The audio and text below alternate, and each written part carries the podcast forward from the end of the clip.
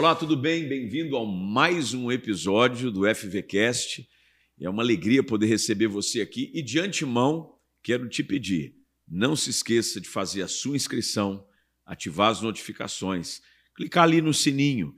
E se os vídeos forem fonte de edificação para a sua vida, bênção para você, dá um joinha e envia para o pessoal aí que você conhece, para os familiares, porque isso vai nos ajudar muito aqui no canal a nos ajudar a crescer e também trazer uma questão de relevância para a vida de muita gente. E hoje, como sempre, a gente só recebe aqui gente do mais alto gabarito.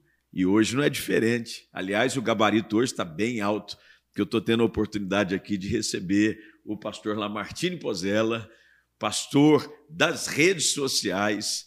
Eu fiz questão aqui de me atualizar quanto aos números, são 1 milhão 420 mil inscritos no YouTube, 395 mil seguidores no Instagram e 1 milhão e meio no Facebook, pastor.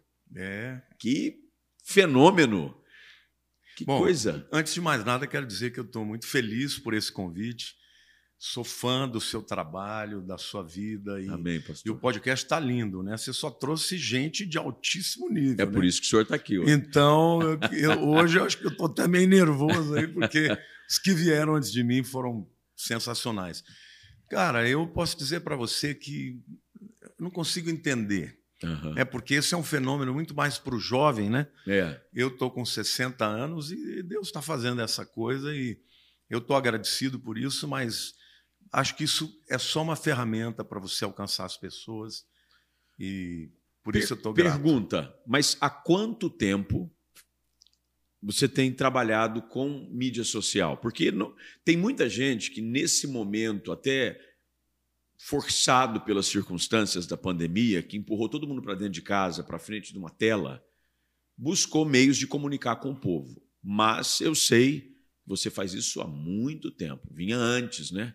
Quanto tempo faz que você encontrou esse meio para comunicar com as pessoas através das redes? Olha, eu, eu te confesso que foi uma coisa de Deus mesmo, porque ah, no ano de 2015, a minha esposa começou a receber ah, vídeos de outros pastores, e ela falou: escuta, por que, que eu estou recebendo esses vídeos aqui?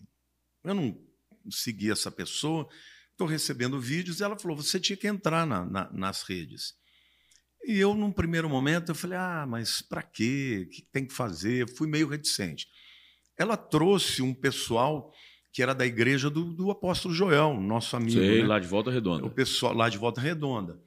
E, e aí então eles vieram falar comigo e falaram sobre a importância. No primeiro momento eu hum, achei que não valia a pena, mas porque a minha esposa insistiu, eu entrei. Na época era o Facebook e comecei a investir no, no Facebook, fazer vídeos e tal, foi crescendo. Mas foi no ano de 2019, 2018 que eu comecei meu canal do YouTube. 2018. 18. E no ano da pandemia, eh, 2019, foi no fim do ano, né? mas no Uhum. ano de 2019, eu cresci de 38 mil para 300 mil no primeiro ano. Uau. Quando chegou a pandemia mesmo, que foi no começo de 2020, aí que meu canal no YouTube explodiu, porque todo mundo estava em casa, eu já tinha um canal relevante, 300 mil pessoas, eu não tinha como pregar na igreja, eu comecei a fazer live todo dia, pregar todo dia, e aí foi o maior boom, que foi de 300 mil para 1 milhão no ano de 2000 e fim de 2020. Quer dizer, aquilo que no princípio era algo que não havia assim tanto interesse da sua parte, ao perceber a oportunidade se tornou intencional, né? Porque eu notei que intencionalmente você ia gerando conteúdo para falar com as pessoas que dentro de uma situação completamente inusitada, sem ter perspectiva de futuro, porque era uma incógnita, né? O vírus chegou e para alguns havia chegado o apocalipse, acabou, não tem mais o que fazer, já era, e precisavam ouvir uma palavra equilibrada, sólida, bíblica, para ajudá-las a vencer essa crise. E aí, intencionalmente, foi sendo produzido vídeos, lives, e a coisa foi acontecendo. Foi exatamente isso. Assim, o meu objetivo sempre foi levar a palavra. Eu amo pregar, você é pregador, uhum. sabe que a gente ama, não tem coisa melhor para a é. gente. Só que o que eu percebi, Flávio, é que o retorno do YouTube para a igreja é mais do que qualquer outra coisa que eu já fiz na minha vida. Uhum. Eu já tive programa de televisão, de rede nacional, nunca eu tive pessoas que vieram para a igreja por conta disso. Mas no YouTube eu comecei a ver uma avalanche de pessoas vindo para a igreja. Aí eu falei, mas isso aqui funciona. E aí aquilo eu fazia dois, três vídeos por semana, eu, passei, eu fazia dois vídeos por dia. Uhum. E quanto mais eu fazia, mais engajamento tinha, mais novos inscritos vinham e mais pessoas vinham para a igreja. Eu, eu, cheguei a batizar uh, em novembro de 2020 uh, 500 pessoas em dezembro 600 pessoas. Que coisa. E 100% dessas pessoas vindo do YouTube. Aí eu falei, meu Deus do céu, isso aqui é a melhor ferramenta de evangelização.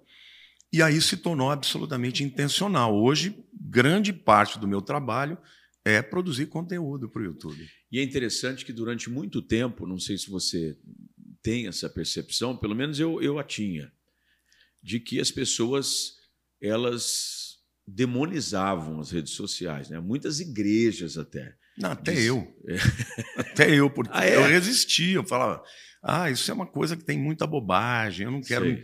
misturar o meu ministério com isso. Coisa de velho, né? É. Você começa a ter preconceito, mas a Lilian, com, sempre com uma visão enorme, ela falou: não, você tem que entrar. E eu falei: Deus, estou à sua disposição. Mas foi, Flávio, legal, foi uma coisa. Mas foi a Lilian que incentivou assim, foi. eu não imaginava. Eu tinha preconceito. Olha só. E ela falou comigo, mas eu estou recebendo. Por isso que quem acha uma esposa encontrou o favor do Senhor, hein? Ela sempre teve uma visão adiante. Que legal. Ela falou para mim: olha, eu estou recebendo vídeos de pessoas que eu, não, que eu, que eu nunca segui. O que, que eles estão fazendo para isso? Aí eu chamei esse pessoal para Desculpa, eu estou meio rouco aqui, mas para descobrir o que, que era. Aí eles me falaram: não, tem como você impulsionar para você alcançar as pessoas. É. Isso no Facebook, no YouTube eu nunca fiz. Uhum. Até porque é uma plataforma diferente. Mas foi ela. E o resultado é que me fez mudar de visão. Hoje eu sou o maior é defensor da, das redes sociais e tudo mais. Que coisa interessante. E mas isso sempre alinhado e paralelo ao trabalho da igreja local, né? Sim, para trazer pessoas para a igreja, para a igreja local. local. É um meio para um fim específico, né? Isso. Porque tem que se ter esse cuidado de não transformar apenas num hiperativismo Sim. sem que traga ao centro daquilo que é o ministério trazer pessoas à igreja, à igreja local. Olha, Flávio, você tocou num ponto que para mim é primordial. Antes, eu gostava de pregar só na minha igreja. Uhum. Tava lá a câmera, eu sabia que depois ia para o YouTube, mas eu não conseguia imaginar que tinha pessoas lá. Quando veio a pandemia, eu resisti para pregar no púlpito. Hum. Eu, nos primeiros dias eu chorava, eu olhava aquele, aquele, aquela igreja enorme e vazia, eu chorava. Os meus pastores diziam, pastor, que eu queria pregar de casa. Uhum. Falei, está fechada a igreja? Não, pregue do púlpito. Porque as pessoas querem ter aquela ligação atávica é. com a igreja. No começo eu resisti, mas aí eu comecei a fazer. Houve uma mudança de chave no meu coração. Hoje eu estou pregando lá para as duas mil, duas mil quinhentas pessoas que estão ali, mas eu estou vendo as milhões é. que estão do outro lado. Isso é interessante. Aqui nós fazemos com que as pessoas sempre mantenham essa leitura bem clara. Porque, querendo ou não, as, as multidões presentes, elas contagiam mais. É, a unção presencial é, não se compara. Não se, não se compara. E aí muitos correm o risco de se deixarem empolgar por aqueles que estão presentes e se esquecem daqueles que foram alcançados durante o período da pandemia e que são fiéis. E tem lá, às vezes, na maioria das vezes, um número muito maior do muito, que aqueles que estão presentes. Muito maior. E aí você acaba deixando de lado, e é um risco de você começar a perder esse pessoal. Porque o gostoso desse período em que não havia pessoas no culto presencial é que você falava para a câmera. É isso. Então a pessoa ele está falando comigo. E a gente está aqui sempre insistindo com o nosso pessoal: olha, não se esqueça, mesmo ministrando para quem está presente, volta e meia, falar com quem está em casa, dirigir-se para a câmera, para a pessoa se sentir parte do mesmo ambiente, da mesma igreja. E tem um detalhe, Flávio: você é um pregador. Uh, profundo, é um grande pregador, filho do Aguiar, que é um dos maiores que eu já ouvi. O povo da tua igreja está acostumado com filé é. mignon. O povo lá de fora não está acostumado. Uhum.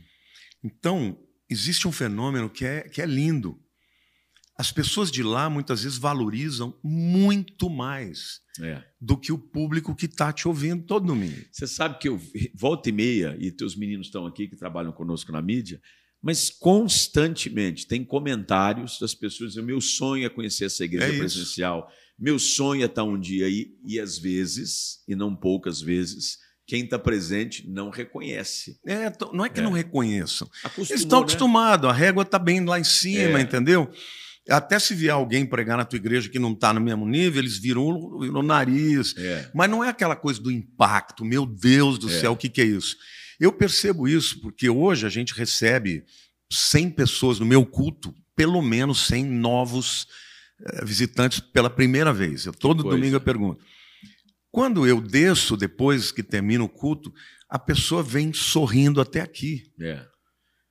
Para elas é uma coisa do sonho mesmo. Isso. E eu tentei entender o fenômeno, mas que, por que, que é isso?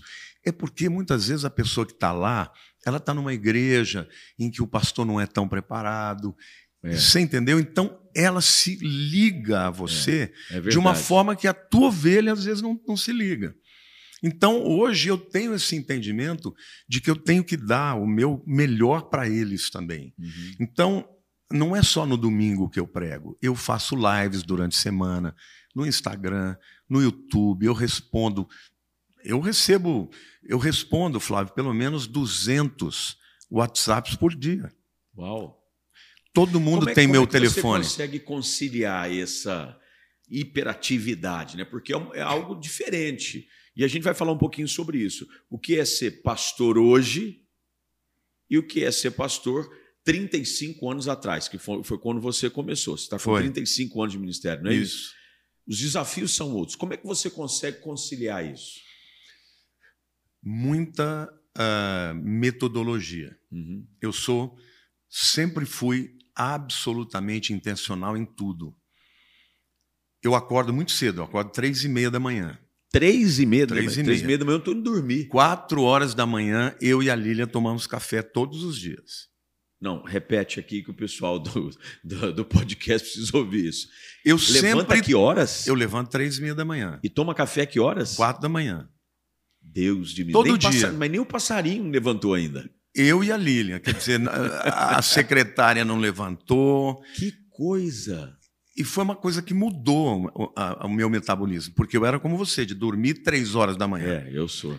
Só pois me passa aí a receita. Eu comecei a, a me forçar a dormir mais cedo. Comecei a tomar melatonina.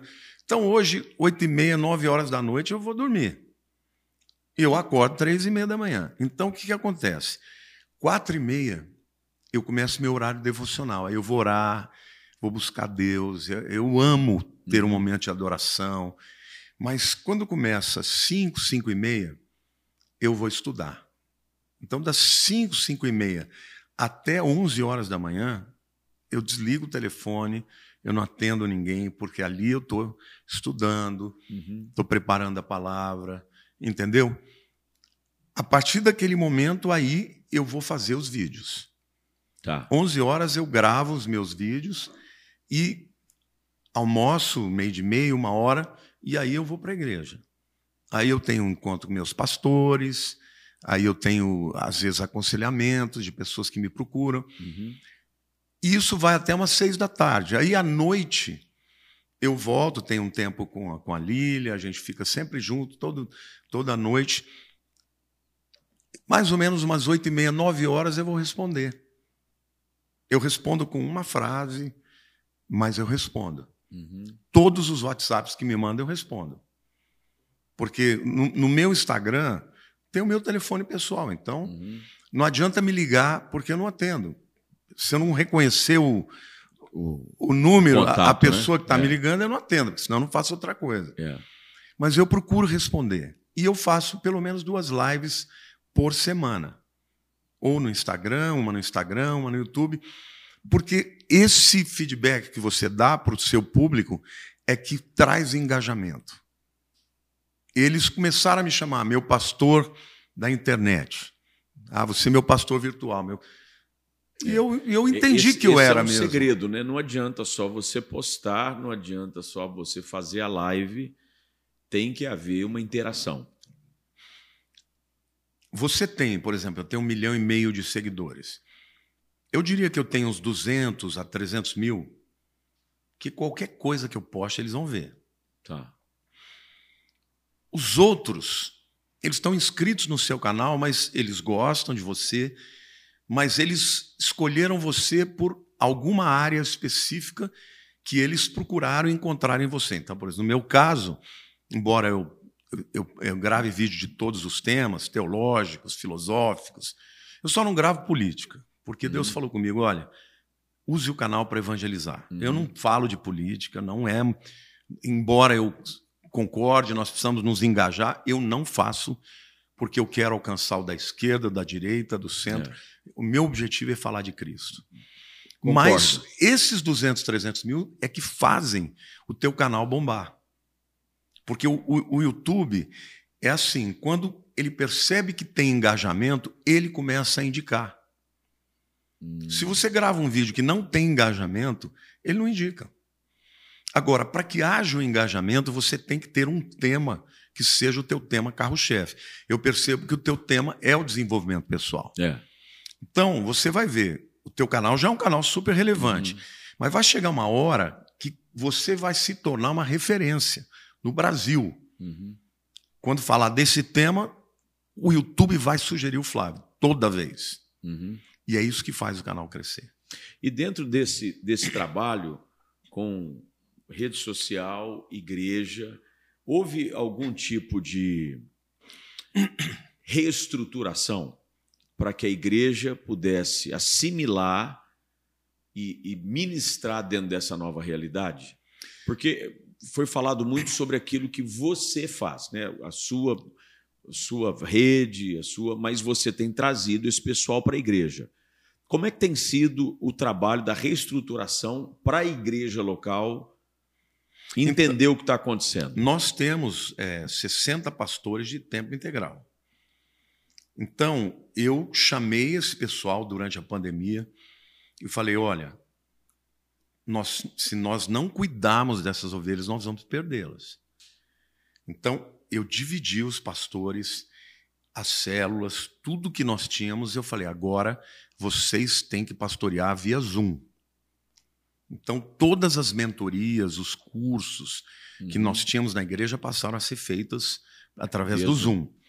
Então, hoje, todos eles têm um grupo, uma rede enorme de pessoas que são cuidadas por eles. Tá. Então, o pessoal até brinca, né? Fala: ah, o meu pastor é fulano de tal, você é o meu apóstolo.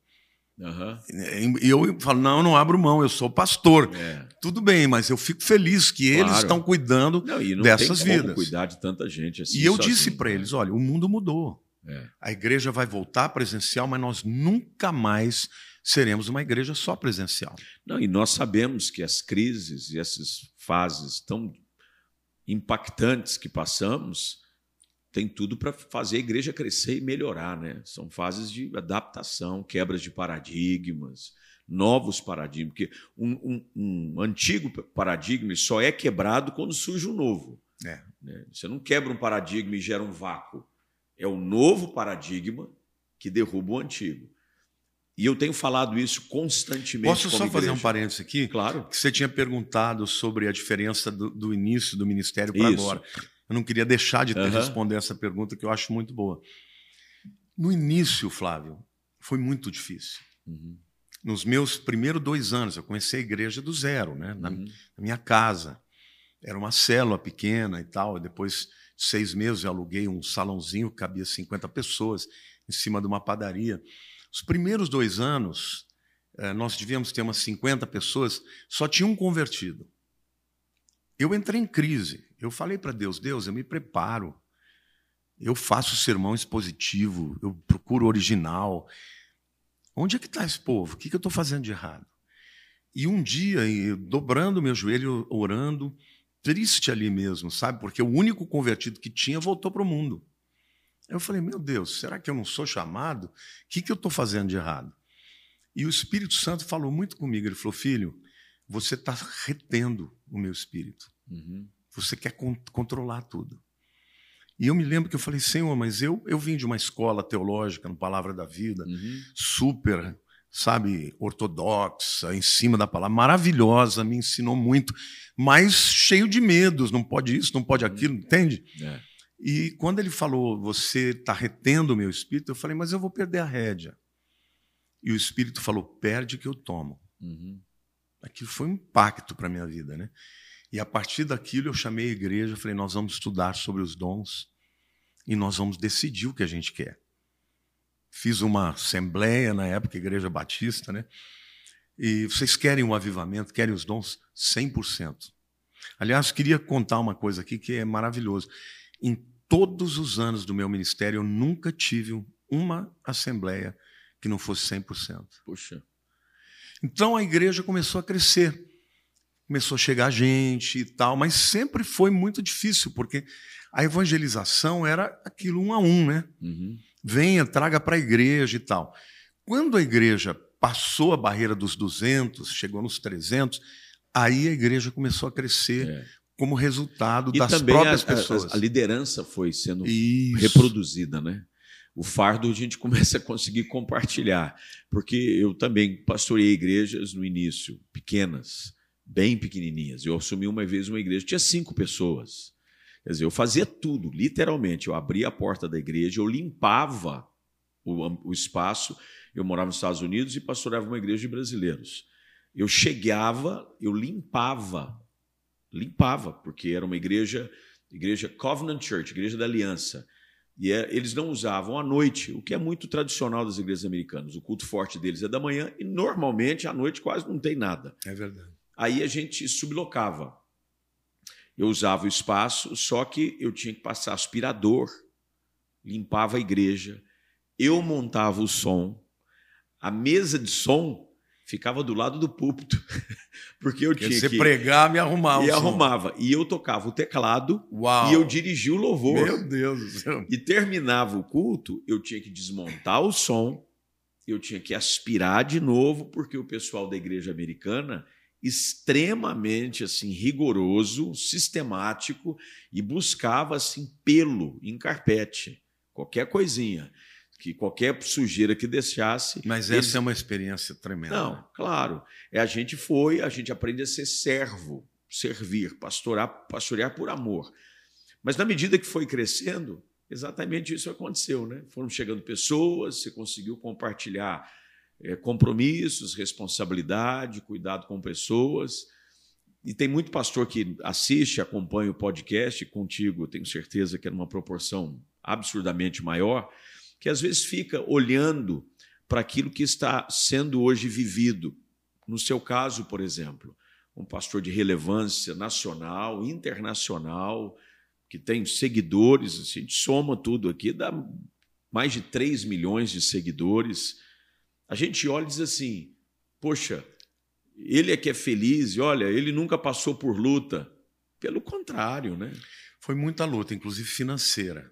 Uhum. Eu, no início do ministério, o que eu ganhava não dava para pagar as contas. Então, eu me lembro, eu fiquei traumatizado. A minha filha não ficou, mas eu fiquei. Aham. Eu me lembro de ir para o supermercado e eu desviar, por exemplo, da, do corredor do Danoninho. Porque não tinha dinheiro para Porque comprar não tinha. É. Eu me lembro que uma vez chegou no 15º dia do mês, tinha acabado tudo. E eu olhei para a Lília e falei, vamos orar. E naquele dia veio um discípulo, tinha passado no, no Mercadão em São Paulo, comprou uma bacia de, de camarões rosas. e trouxe e falou assim: Lília, você tem arroz aí?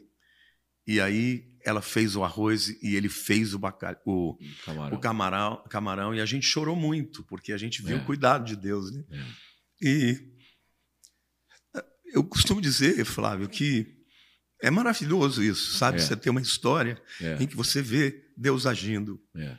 Isso faz com que hoje eu olhe para as coisas que eu conquistei e eu não dê valor para isso. É. E também a gente usufrui sabendo de que foi fruto da graça de Deus, né? Nós viemos também, meu pai, eu durante muitos anos eu só vestia roupa doada. Eu não sabia o que era roupa comprada. As minhas roupas eram todas ganhas. Eram ganhas porque eram doadas dos missionários, família pobre, nós também, meu pai, minha mãe, a gente morava em Belo Horizonte. Meu pai pastoreou seis, quase sete anos em Belo Horizonte e não tinha o que comer. Chegava meu pai viajando, tentando correr para atender as demandas da igreja nacional e não tinha o que comer. E Deus enviava os corvos de Elias, eles continuam voando por aí. Eles Agora, não... é óbvio que existe um elemento que a gente precisa colocar aí. É. Porque eu creio que 90% vem da graça de Deus. Uhum. Mas esse 10% que é fruto da sua busca por excelência, do seu trabalho, do seu esforço, do né? seu esforço, é. ele precisa existir. É. Então, quando uma pessoa olha para qualquer área da vida que foi bem sucedida, é fácil você dizer, ah, esse cara nasceu com aquilo virado para a lua. É. Não, Não é, é fruto do, do, da, lê, do trabalho. Lê uma página do livro. É, né? exatamente. e normalmente ela lê a página do final do livro. Ela não lê as primeiras páginas do livro. Então eu acho errado quando você fala, ó, oh, eu cheguei aqui porque eu sou o cara, mas é errado também você achar que o indivíduo chegou lá porque a graça de Deus o favoreceu uhum. e não favoreceu o outro. Uhum. Porque a longo prazo, se você buscar a excelência, a fidelidade a Deus e você trabalhar, o trabalho vai trazer é. recompensa. Então, quando eu olho, eu vejo que tudo Deus fez na, na, minha vida, no meu ministério, eu reconheço que a maior parte foi dele. Uhum. Mas eu reconheço também que eu sempre busquei a excelência. Uhum. No relacionamento com as pessoas, cuidando de pessoas, investindo em pessoas, mais gastando tempo estudando a Bíblia, uhum. sabe, para chegar lá. E, e uma coisa interessante: na minha igreja sempre eu tive professores universitários, pessoas que tinham um nível intelectual maior, mesmo quando a gente tinha um prédio que era uma tapera. Uhum. Não é? Eu me lembro que o Alcides Parisotto, inclusive, faleceu esse ano, é o fundador do Atacadão. Uhum. Ele entrou na minha igreja no primeiro dia, ficou impactado. No segundo dia, ele se converteu. Agora, detalhe: era uma tapera. Era um salão que, todo detonado. O chão era todo cheio de buraco. A gente não tinha dinheiro. Mas ele ficou impactado com a mensagem. Uhum. E Deus usou ele se tornou um mecenas para nós. Uhum. Por causa dele, nós começamos a crescer. Eu me lembro que um dia ele me chamou para jantar num restaurante que eu nunca tinha entrado numa coisa daquilo. Uhum. É, ele se tornou meu grande amigo, né? um pai para mim. Uhum. E eu fui muito importante na vida dele. Eu fiz o casamento dos cinco filhos. Quando ele passou pelas lutas de depressão, eu era o conselheiro dele. Ele, ele era o grande am, am, amigo da minha vida. Uhum. E eu era o pastor da vida dele. Mas eu me lembro que um dia ele me levou para um restaurante, eu não sabia nem como pegar nos talheres. Né? Simples. E ele perguntou: quanto você ganha? E eu ganhava mil reais, mil alguma coisa, era equivalente a, sei lá, uns 400 dólares. Ele falou: como é que vive? Eu falei: ah, a gente vive. Aí ele falou para mim: olha, a partir de hoje, eu vou colocar na sua vida R$ 2.500. Então, Flávio, de um dia para a noite eu saí de mil reais para R$ 3.500. Uhum. Aí eu podia comprar o Danoninho, eu podia comprar uma bolacha Oreo para minha filha, uhum. porque Deus mandou aquela pessoa. Uhum. Mas eu fui a pessoa que levou a salvação claro, para ele. É. E ele me acompanhou, ele, isso foi em 89, até esse ano quando ele faleceu. Uhum. Então, em todos os grandes desafios da minha vida na igreja, ele era o homem que estava lá. Quando nós fomos mudar do lugar onde a gente estava para onde nós estamos hoje, uh, é alugado o lugar, mas o cara pediu 250 mil reais. Eu falei, como é que eu vou pagar 250 mil reais? Não tenho como pagar isso. Uhum. Porque eu sempre tive a visão de pagar bem os pastores. Ele falou para mim: vai que eu cubro. Eu acredito que Deus vai nos abençoar. Eu fui para os Estados Unidos. Sabe quando você está desesperado? Porque era um lugar maravilhoso, uhum. era o lugar dos sonhos, mas eu não tinha dinheiro. E eu fui orar a Deus, eu fiquei em jejum uma semana pedindo a Deus, Senhor, eu quero uma resposta tua. No último dia, Deus não tinha falado nada. Sete da manhã eu liguei a televisão, estava passando a TBN, e estava o Joel Austin. Sei. E eu estava lá mexendo no meu iPad, ouvindo ele pregar, né? De repente o negócio começou a ficar interessante. Aí eu pus do lado e falei, vou ouvir esse cara. E aí ele começou a contar um testemunho. Olha, eu tinha um amigo, pastor, que a igreja dele estava crescendo e ele precisava de ir para um lugar maior. E aí, de repente, surgiu uma loja de departamento e ele sentiu de Deus, mas estava com medo. E eu disse para ele: vai que Deus vai te abençoar e ele conseguiu fechar o lugar pela metade do preço. E a igreja hoje dele cresceu mais do que dez vezes, está explodindo. Ele vira para a televisão e fala assim: Olha, se você é um pastor que está na mesma condição dele, não olhe para trás. Deus está abrindo essa porta para você. Eu comecei a chorar. Comecei a chorar porque Deus falou comigo. Ele falou: Olha, você não pediu a resposta? Tá eu estou te dando. Quando ele terminou a mensagem, isso foi no ano de 2017, mais ou menos setembro. Ele falou assim: Eu quero profetizar que o ano de 2015 será um ano maravilhoso para vocês. O Espírito Santo falou assim: essa mensagem é gravada, mas eu mandei colocarem para você. Cara, eu voltei para o Brasil, reuni a diretoria, falei: Deus nos deu esse lugar. Chamei a advogada do dono né, da, do, do, salão, era uma grande concessionária, mais de 10 mil metros quadrados de área construída. Eu falei, Deus vai nos dar esse lugar. Só que ele me disse que vai ser exatamente como ele me falou lá, então vai ser pela metade do preço. Aí eu chamei a advogada, ela falou: Você, eu quero um, um cheque calção de quatro aluguéis, portanto, um milhão de reais. Eu quero um fiador e eu quero, o que, que ele queria mais? Queria uma fiança bancária, que dava mais um aluguel é. de 250 mil. Eu virei para ela e falei: olha, eu não vou te dar o, o cheque calção, eu não vou dar fiança bancária, eu vou te dar um fiador. Ela, quantos anos ele tem? Eu falei: 80. E é o seguinte: eu não vou pagar os 250, eu vou pagar 125. Ela levantou, bateu na mesa. Falou: você está louco? Eu falei, não estou louco. Deus falou para mim que esse lugar é nosso. Volta e fala com teu chefe. Flávio, no dia seguinte eu estava assinando. Glória a Deus. Com todas as condições que Deus tinha me dado. Graças a Deus. Só que vinha a próxima fase. Eu tinha uhum. que reformar, tinha que tornar é. aquele lugar. A gente tinha guardado um dinheiro, mas eu falei, eu não sei se eu vou ter como pagar. Mesmo a metade. Gastamos tudo que a gente tinha, não sobrou nada. Aí veio o desafio. Passaram três meses, a gente não tinha como pagar. Faltou 300 mil reais no mês. Ele foi e bancou. No segundo mês, que era julho, que o povo viaja, não dá, faltou 400, ele pôs lá. Deus falou comigo assim: não se preocupe, que quando ele não tiver mais, eu já terei levado vocês ao equilíbrio financeiro. Quando chegou o ano da pandemia, você lembra que teve o enchente, né? Lembro. A enchente foi exatamente no dia seguinte do Descende. Eu preguei no Descende, no dia seguinte eu recebi o Ed Silvoso, ele pregou, ele foi embora, eu peguei o avião, fui para os Estados Unidos, quando eu cheguei lá, me mandaram as fotos da igreja toda boiando, né? Eu fiquei três dias, voltei para o Brasil. Eu falei, agora?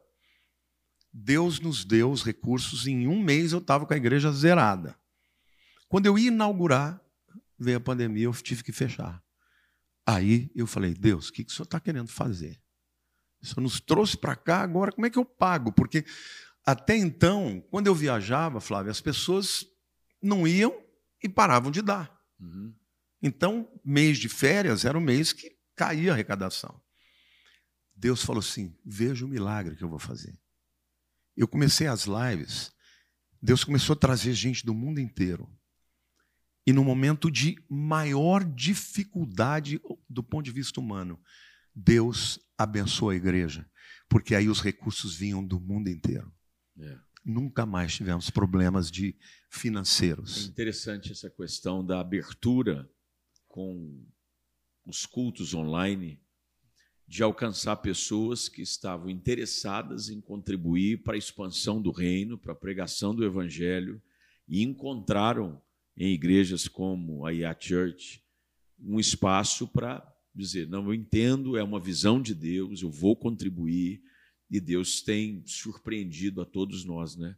Dessa maneira espetacular. Não, e foi uma coisa tão linda, mas tão linda, eu falo, foi um milagre que Deus fez, porque uhum. ele triplicou a igreja em número de pessoas, mas nós saímos na pandemia de 3 toneladas que a gente dava por mês de alimento para 20 toneladas. Uau. Por quê? Porque toda quarta-feira hoje você tem uma fila de 500 metros de pessoas que vêm de várias cidades, de Santos, de Cubatão, para buscar a cesta básica. É. Nós passamos a dar, uh, antes era uma média de 300 cestas por semana, passamos a dar 2 mil. Então, Coisa. Por quê? Porque o povo de fora começou a dar e as pessoas foram chegando. O que eu tenho para dizer para talvez os pastores que estão nos vendo aqui é que nós temos que pedir a Deus o um milagre. Uhum. Eu sempre fui um cara muito pé no chão, querendo no sobrenatural, mas eu era meio medroso. A Lília é doida. A Lília fala assim: não, se Deus mandar eu dar a nossa casa, eu dou. Eu falo, não, pela dele tem que falar comigo primeiro, porque ela é assim, entendeu?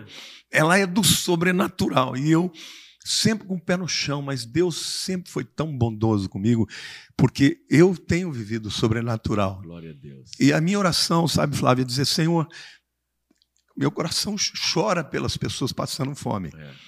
Eu tenho dito, Senhor, eu não quero deixar uma pessoa que vem aqui sem receber, uhum. porque eu não tenho para dar.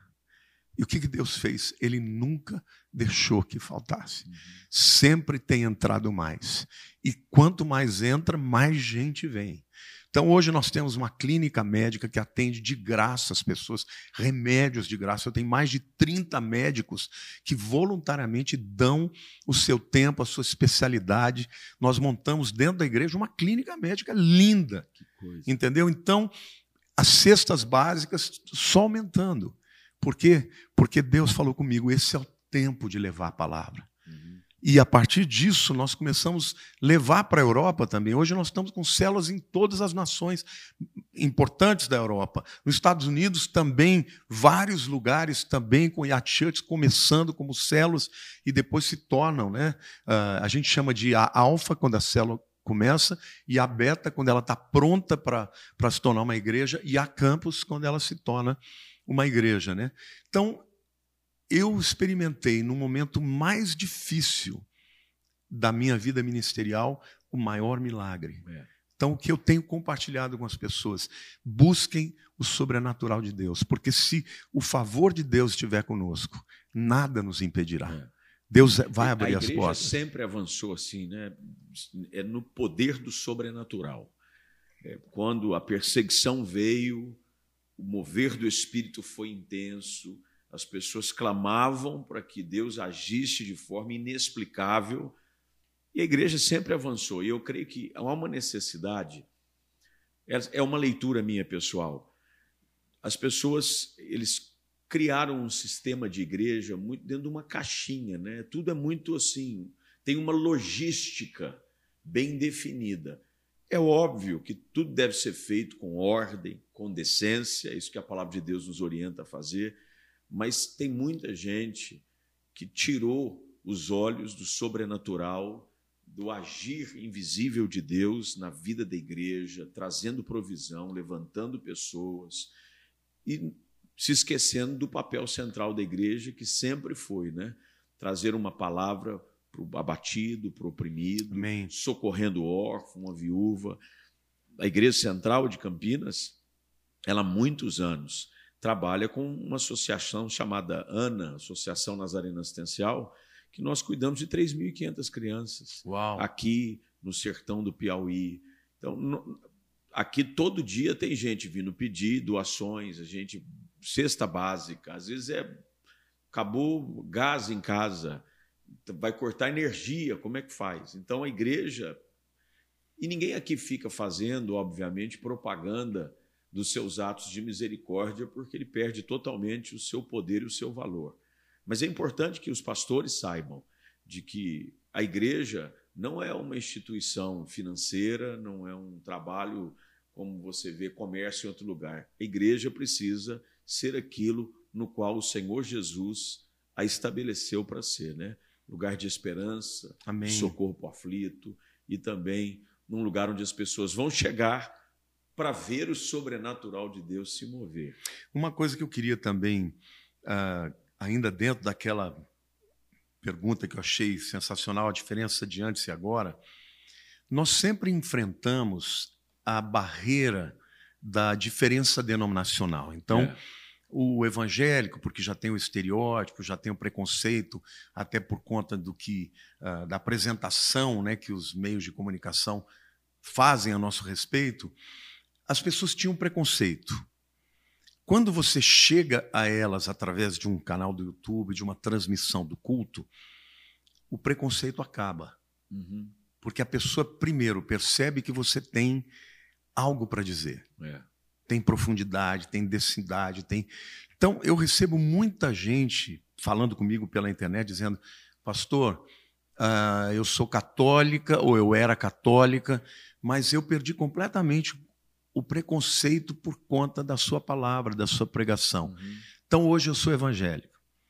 Então, eu acho que isso é uma, uma época que o Espírito Santo está fazendo conosco, Flávio, de nos permitindo quebrar as barreiras que eram é. impostas antes. E uns estereótipos né, que foram distorcidos por conta de, é, é fato, algumas práticas não corretas, mas os maus os acabam maus, representando exato. todos, né? Mas a grande verdade é que boa parte, se não a esmagadora maioria é da igreja séria. é de gente séria, é de gente comprometida com o reino, gente que prega o evangelho apaixonadamente. Eu quero caminhar aqui para uma conversa ligada à questão daquilo que Deus sempre lhe confiou e nós temos vivido tempos assim, e a pandemia trouxe mais uma vez à superfície a leitura de eternidade, fim dos tempos, escatologia. E a gente sabe muito bem que Deus tem te dado essa facilidade, por conta do seu estudo e aprofundamento na palavra, de procurar trazer para as pessoas um entendimento sobre fim dos tempos e eu queria aproveitar esse nosso bate-papo, jamais poderia deixar passar de jeito nenhum, da gente falar um pouquinho sobre a sua percepção dos dias que nós temos vivido, à luz da palavra de Deus. Flávio, uh, eu sempre gosto de dizer que existem pessoas hoje na internet que usam do texto ou até mesmo do tema de uma forma muito sensacionalista, mais para trazer é, pessoas, seguidores e tal. E, e, tem gente, isso até me irrita, sabe? Uhum. Eu confesso que eu fico muito irritado. Aquele tipo de gente fala, o anticristo está na Terra. Aí depois, lá no meio do, do vídeo, vai dizer que não está, ou que uhum. não sabe. Ou seja, hoje a internet ela é um mundo de todo tipo de gente. Uhum. E isso acaba sendo muito ruim, porque as pessoas que vêm, aqueles que predizem, olha, o anticristo é tal, a volta de Cristo é tal, acaba gerando descredibilidade na própria Bíblia. Agora, é. quando você estuda a Bíblia a fundo, você percebe que tudo que Jesus diz a respeito dos últimos dias já está acontecendo. Uhum. Apostasia, né, que é o esfriamento, o afastamento, o abandono da fé. Né? Os dias de Noé, dias de violência, dias de escárnio, de moralidade, dias de Sodoma e Gomorra. É o que nós estamos vivendo, meu amigo. É. Você está vivendo tudo aquilo que Jesus disse do ponto de vista espiritual.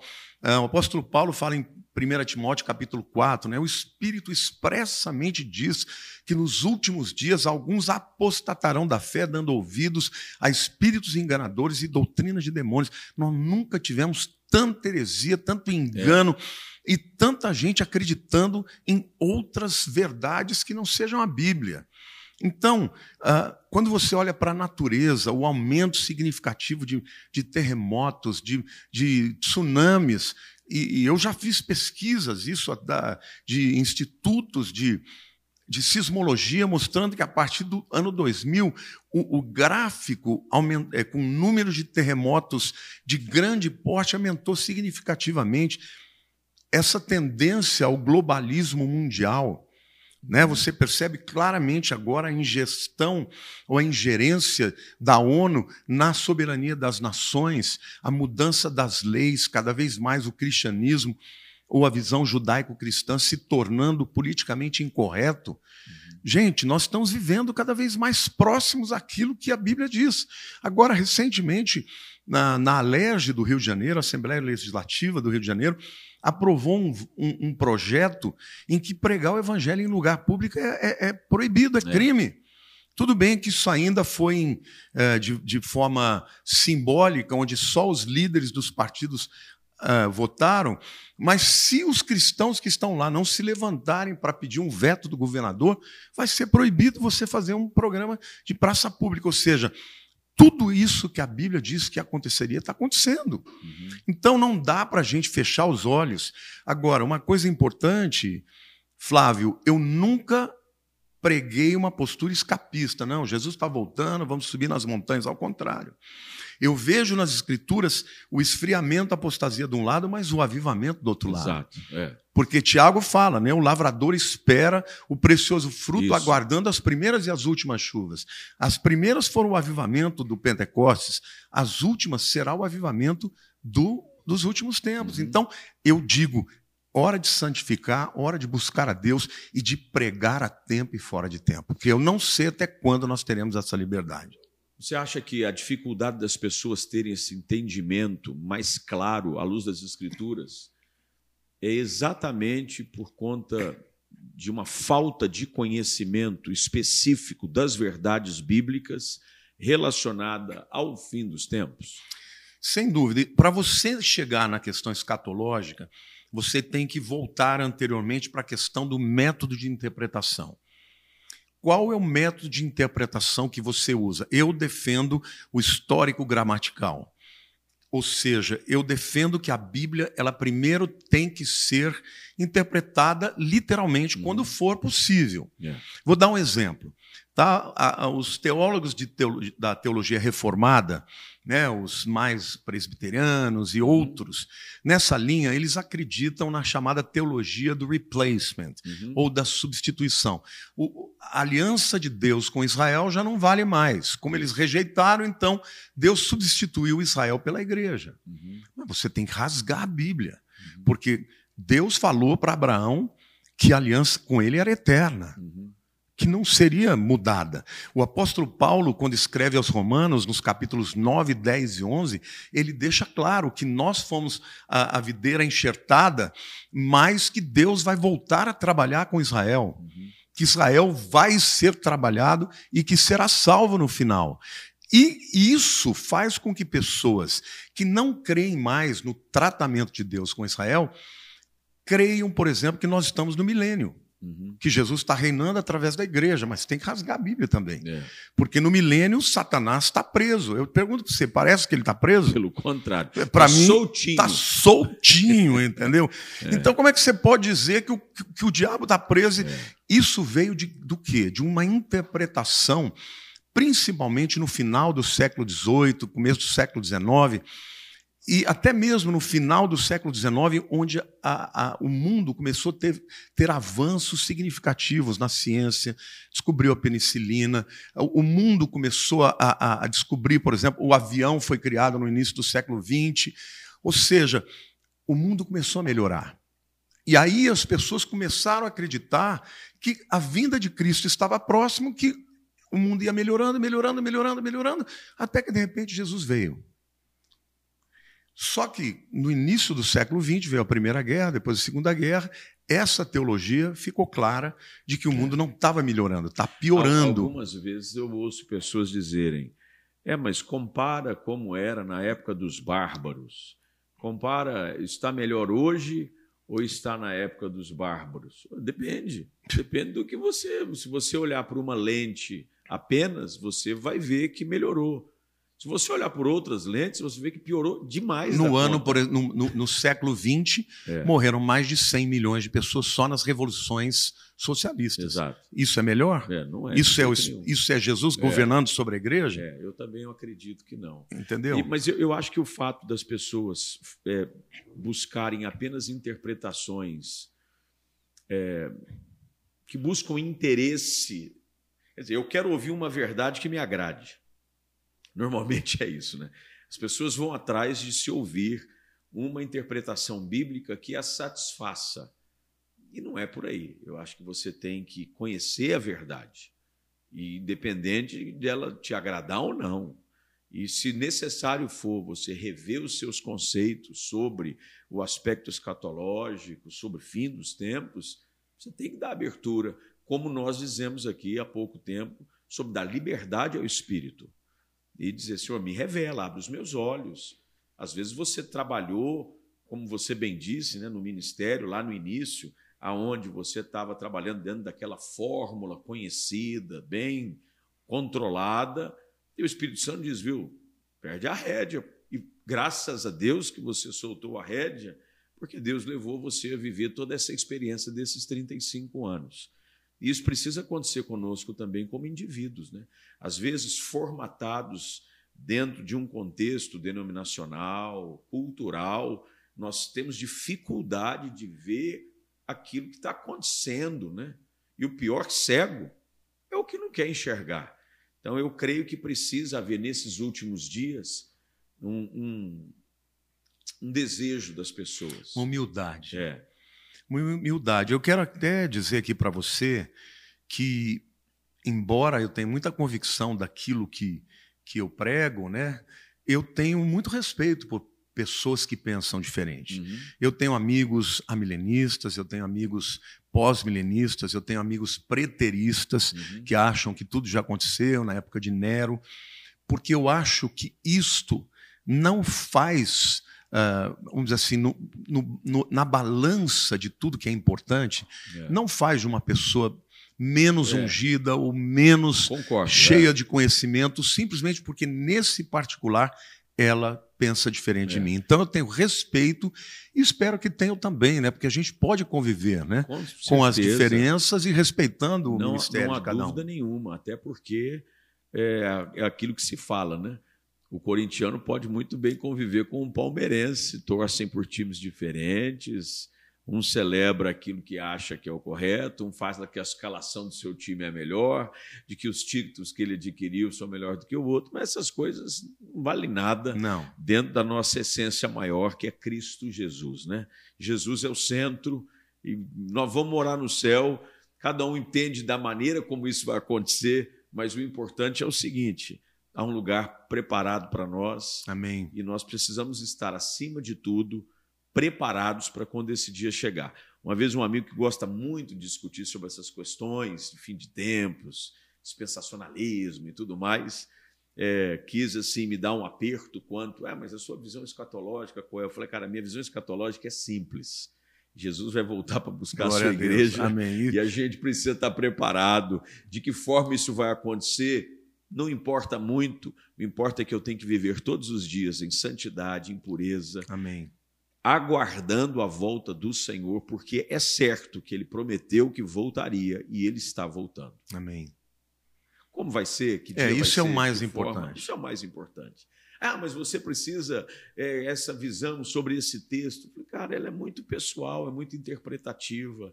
Às Não, vezes até porque existem texto... pessoas que, que têm um chamado específico para conhecer mais esse tema. É. Eu sinto esse chamado para mim. Uhum. Eu me converti, Flávio, num acampamento presbiteriano cujo título era Apocalipse Sinal. Olha só. Eu... Acho, será que foi. É, com a, por causa do filme? Tinha um, filme na eu época, acho que foi. Apocalipse Now, é. Eu acho que foi. É. E, Deve ter sido inspirado no filme. Sim, que era da. Tinha até aquele grande. Aquele grande ator, né? Não era o. Eu não lembro quem era o ator, não, É. mas eu sei do filme, Apocalipse Now. né? Exato, esse era o tema. E eu voltei de lá maluco. Uhum. E desde então eu comecei a estudar, estudei todas as visões e tudo. E assim, na minha experiência, toda vez que eu prego isso na igreja, gera salvação, gera quebrantamento, arrependimento e santificação. Ótimo. Porque as pessoas falam: "Meu Deus, e se for agora?" É. Né, Domingo eu preguei a- aquele texto de Apocalipse 22, né? O Espírito e a noiva dizem: Vem. Vem. Aquele que tem sede diz, diz: Vem. Se alguém quiser, venha e beba de graça da água da vida. E eu chamei a, a mensagem de o último convite da Bíblia. Eu falei: olha, a gente já. A Bíblia tem mais de dois mil convites de Deus para o homem, Uhum. mas um dia haverá o último convite. E É. quando acontecer isso? Que triste para os que disserem nunca não, né? sabe quando será a oportunidade Inclusive para nós, né? nós. Eu disse, porque pode ser que para você o último convite seja hoje. Exato. É. Nós temos que estar preparados. Meu amigo, e a gente vai caminhando para o fim aqui. Eu sei que você tem um livro novo lançado sobre a vida de Abraão. Você não trouxe, não, né? Eu Acabou quero te pedir perdão, porque Não eu sou problema. tão desorganizado É. nesse ponto, mas vou te Mas mandar. eu queria ouvir falar um pouquinho sobre ele. E aí, quem sabe depois, na hora da edição, pessoal, aqui a gente consegue colocar a capa do livro. É, já está em todas as plataformas É. aí. E o livro, você trata sobre o quê? Eu, na verdade, eu fiz um- uma série de pregações expositivas em todo o livro de Gênesis. Que legal. De- não no livro inteiro, mas no que diz respeito a Abraão, Abraão. né? Começando no 12 e fui até o 22. Que legal. E então são pregações expositivas, mas tem muitos nuggets ali, tem muita revelação de detalhes assim, tanto linguísticos quanto contextuais e históricos. Ficou bem bacana. E o Ficou- título do livro é é, a história de Abraão, uma A vida, História de Abraão. uma uma jornada de graça e de fé. Uma jornada de. E as pessoas que quiserem adquirir, Podem comprar nas plataformas todas, né? Tanto digital quanto físico. físico também. Qualquer plataforma digital já É, está na disponível. Amazon né, e nas outras todas. Que legal. É, Para vocês também saberem, tem um livro novo meu que saiu. Esse aqui é um relançamento de um meu mentor nos Estados Unidos, Dr. Dale Galloway. Reconstrua sua vida, como sobreviver às crises. Uau. Esse livro é fantástico. É um best-seller, já vendeu mais de 40 mil cópias.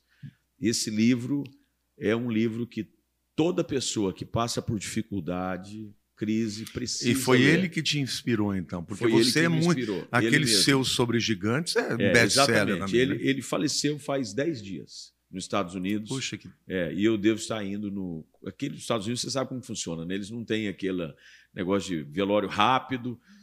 Ou ele já foi sepultado, mas farão um culto Sim. de ação de graças. Póstumo tal. É, no dia 29 de janeiro, e eu pretendo estar lá. Esse outro livro aqui foi lançado pela Orvalho, do nosso querido amigo Do Luciano, Luciano. Subirá, chamado Herdeiros da Promessa. Quando você falou sobre a vida de Abraão, é interessante que boa parte desse livro eu falo sobre Abraão. Ó, que bacana. Por exemplo, você ter uma ideia, nesse livro aqui, alguns capítulos deles, ele foi aqui recomendado por alguns amigos em comum, mas eu falo Tera, pai de Abraão, e aí eu falo sobre Abraão, herdeiro de Tera, eu falo sobre bênção geracional nesse, nesse livro Que aqui. lindo. Que Muito legal. E eu falo sobre o fato de que muitas das promessas que Deus nos fez, talvez nós não tenhamos a oportunidade de vivenciá-las no nosso tempo, mas que elas se cumprirão nas Na gerações futuras. Né? Então, esse livro ficou muito interessante. E esse aqui é o mais novo, Não Mais Escravo do Medo. Esse eu já vi você falando dele. Esse livro aqui tem sido assim uma fonte de ânimo e de libertação para muita gente. Tenho recebido vários comentários nas redes sociais, principalmente no meu Instagram. Eu amo livros que falam sobre a alma. É, e esse livro fala como você se liberta da apatia e da paralisia que são produzidas pelo esse espírito do medo. Então, está disponível, o seu está guardadinho, você vai levar todos. Não, eu sei que eu- você está indo. Eu acho que talvez eu até tenha no carro. Será? Se eu não tiver o meu no O carro, seu. é, eu, Tá, eu, Mas eu os vou meus te mandar. você vai levar, pode ter certeza. Meu amigo, muito obrigado. Que Deus te abençoe. Amém. Que Deus restaure e renove a sua força, a sua saúde, para que Amém, você é isso que ministre preciso. por muitos e muitos anos, que a sua influência seja ainda muito maior, que esses números aqui eles se multipliquem cada vez mais, porque ao multiplicarem esses números, mais vidas poderão ouvir falar do evangelho de Jesus Cristo. Que Deus abençoe a sua casa, seu casamento, sua filha, Amém. seus dois lindos netos. Eu acompanho Eu você sou coruja, sempre. né? Eu sou coruja. Não, mas eles são lindos mesmo. Eu acompanho sempre os seus stories, as coisas É. que você coloca. E eles são demais da conta, duas preciosidades. Que Deus abençoe a Lilian, que Amém. Deus te dê um final de ano maravilhoso, um 2022 que vai superar todas as suas maiores expectativas. Amém. Recebo tudo. Flávio, quero agradecer. né? O pessoal não sabe, mas a gente na- nasceu no mesmo dia. Mesmo dia. Dez anos você Dez é anos. depois de mim, né? Exato. É meu gêmeo É. extemporâneo. E, mas eu tenho muita admiração pela sua vida, pela você é um cara muito centrado, apesar de ser jovem, já tem um peso ministerial muito grande. Admiro seu pai, sua família. Obrigado. Tenho certeza que esse podcast aqui vai arrebentar, porque uma das coisas que o meu a pessoa que cuida do meu canal ele disse, pastor, agora nesse período da pandemia muita gente abriu o canal, mas a grande maioria vai fechar, porque só quem tem conteúdo e essência permanece. Uhum. Então, você já tem um canal super relevante, já é um canal super importante, mas continue, porque vai explodir, Amém. vai aumentar e a sua influência vai ser cada vez maior, porque você tem muito de Deus e, e tem muito para comunicar. Muito obrigado pela honra do convite Eu é que e agradeço. estamos meu junto amigo. aí. Sempre, sempre. E olha, você que está conosco aqui acompanhando, não se esqueça, se você ainda não fez a sua inscrição, faça agora, vai lá, inscreva-se no canal, ative as notificações e espalhe esse vídeo aí para muita gente. Deus te abençoe e até o próximo episódio.